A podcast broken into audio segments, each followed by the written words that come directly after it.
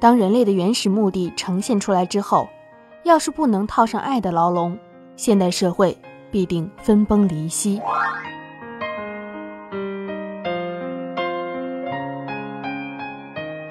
今天为大家推荐的剧呢，是二零一七年的冬季日剧《人渣的本愿》。这部剧是由漫画改编，同步改成动画版和真人版。悄悄的告诉你一个公开的小秘密：漫画版简直就是小黄书啊！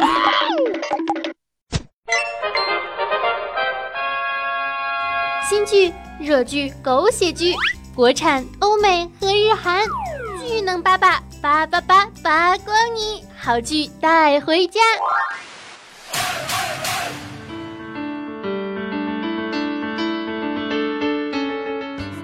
嗨亲爱的听众朋友们，大家好，这里是少你一个真的少，多你一个剧不慌的技能拜拜周一开拍小电台，我是温馨治愈正能量，好剧又多又热闹，顺便暖心暖胃暖被窝的螃蟹美少女兔小慧，么么哒。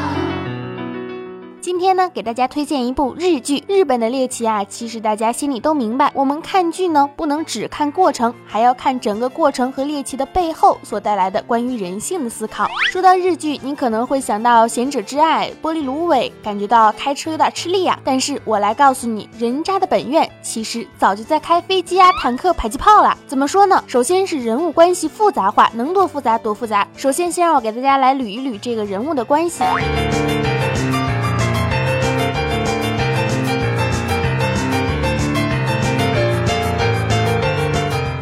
主角呢暗恋自己青梅竹马的隔壁哥哥，而这个哥哥啊只把她当成是一个邻家的小妹。这个哥哥呢还是自己的高中老师，算是一个老好人吧。哥哥呢和一个音乐老师算是一个小绿茶吧，在交往。但是哥哥觉得就算是绿茶婊子那也无所谓，只要在一起那就好，一起睡就可以。而这个小绿茶呢和我们的女主互相的讨厌，为了恶心女主，所以故意的来诱惑哥哥。男主呢喜欢小绿茶，和小绿茶也发生过关系，但是却眼睁睁的看到了小绿茶。和男老师在一起，所以和女主这个眼睁睁着看着自己喜欢的男人和小绿茶在一起的两个人都得不到自己的爱人，所以两个人抱团取暖，钻木取火，相互慰藉。同时，男主还有一个青梅竹马，两个人呢是彼此的精神力量，并没有睡哈。还有一个妹子呢暗恋女主，对，妹子暗恋女主，并且女主为了寻求精神的力量和安慰和依赖，和这个妹子之间也发生了百合之情。两男四女之间的错综复杂的人物关系，真的是让我不禁感叹这脑洞鬼圈真乱，剪不。理还乱，学生和老师，女孩和女孩没有情的爱，互相之间来来回回，可以的，可以的。其实还有一句话也是总结的非常到位，那就是约炮之后呢，我们可能会得到片刻的欢愉，但是在这欢愉之后，即将要吞噬你的却是无边以及莫大的寂寞和空虚。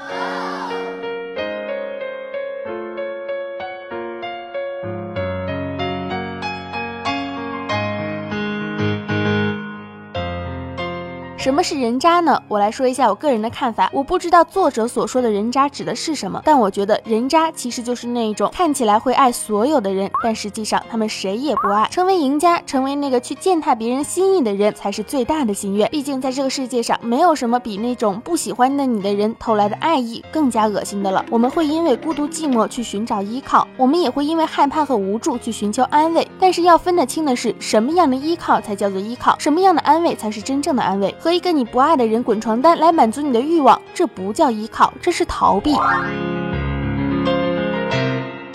现实生活中有很多人因为有着自己的爱慕者而感觉到了很骄傲，也会因为自己在一段的感情中得不到答复，去寻找另外一个替代品来满足自己，最后去弄得浑身是伤，左右为难。人渣并不是单纯意义上的人渣，也许是作品中人物面对道德时候的恐慌，是人性部分中的阴暗一面。每个人都有自己的私欲。而本愿，也就是背离了自己精神的本愿，寻求肉体上的片刻的欢愉。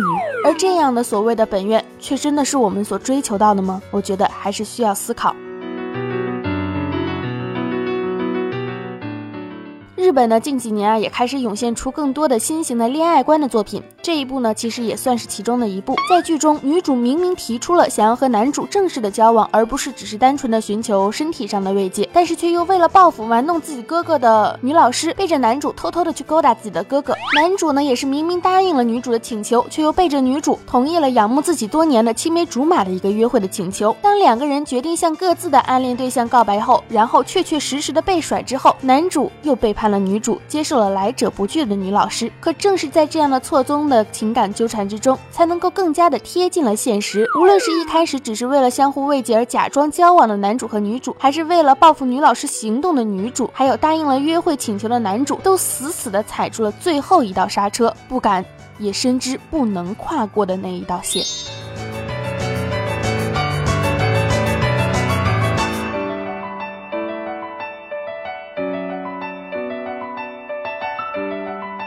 但是当面对来者不拒的一种温柔，男主却又因为了压倒性的战力差距而缅怀其中无法自拔，甚至都不敢去主动的说我们来斩断这一段的情感，来切断这一份的联系。就算明明知道这份温柔不只是对自己，但是也没有办法从其中脱离出来。就是这样的痛苦和挣扎，就是这样在温柔中的沦陷，就是这样在纠结中的崩坏，其实也是我们大多数人或多或少都体验过的青春的醍醐灌顶。这部剧呢，我确实啊是不建议没有形成正确的三观的。青少年来看，可能会存在着一些误导的作用，也就是所谓的尝鲜。剧中怎么样，我也来试一下，来刺激自己年少的荷尔蒙，这肯定是不行的。说实话哈，剧情呢，因为因果的衔接效果确实不太好，有的时候呢会有一点点的突兀的感觉，人物也有强行的粉转黑的嫌疑，人物的内心的纠缠和痛苦的表现没有特别的细腻到位。但是这部作品的中的诸多的人物冲击还有纠缠，有的时候确实是让我有一种你们居然因为这点小事儿就能够撕起来的感觉。也正是某个评论中所说的是高考压压力太小，还是作业太少？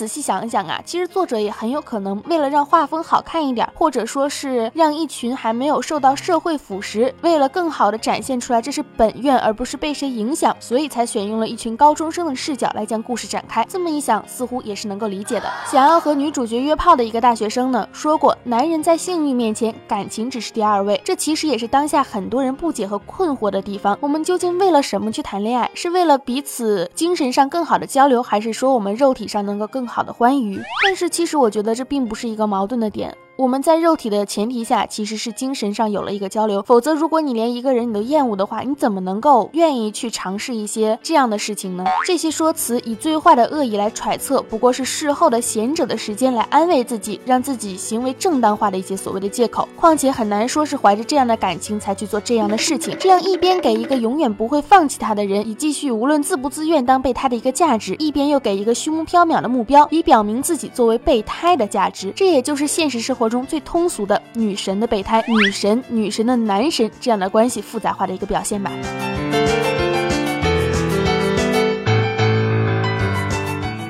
女生和女生之间的关系，莫过于我把你当朋友，你却想要睡我的一个复杂化。女主呢没有朋友，于是就出现了她这样的一个朋友，被她一直强调是唯一的朋友。为什么她会顺水推舟的一样，把从开始到结果都明显不是自己意愿的感情来接受呢？是因为她还是想要回到之前的那一种关系，她并不想要失去这个朋友。而她不知道的是，这个女孩明显是想要替代男主。在女主身间的这样的一个地位，即使是他明明知道女生不喜欢他，也依旧不断的向花火传递。你知不知道我有多喜欢你？这样不得不让女主意识到他们不是朋友关系这样的一个问题。而这一切的一切，都是发自于我们内心的真正的一个私欲。而这一切的一切，又确确实实的在我们的生活当中，其实也早就有上演。不信你就去回想你的青春，你去看你周围的人有没有这样所谓的你觉得非常的狗血、非常复杂化的故事。而这样的故事，其实我们每个人都。都有经历过。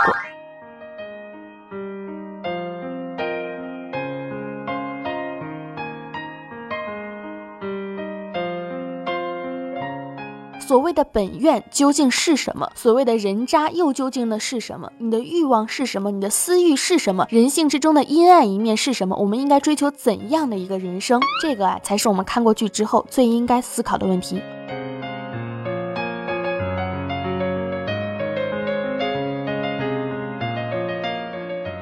好了，本期的巨能八八呢，到这里就结束了。感谢大家的收听，也希望大家能够在这一周的第一天，能够保持一个好的心情，青春阳光正能量，每天都是棒棒哒！祝大家看剧快乐喽！记得给我打赏一下哈，点赞、评论、打赏一条龙，快点呢！好啦，爱你们，么么哒，拜拜。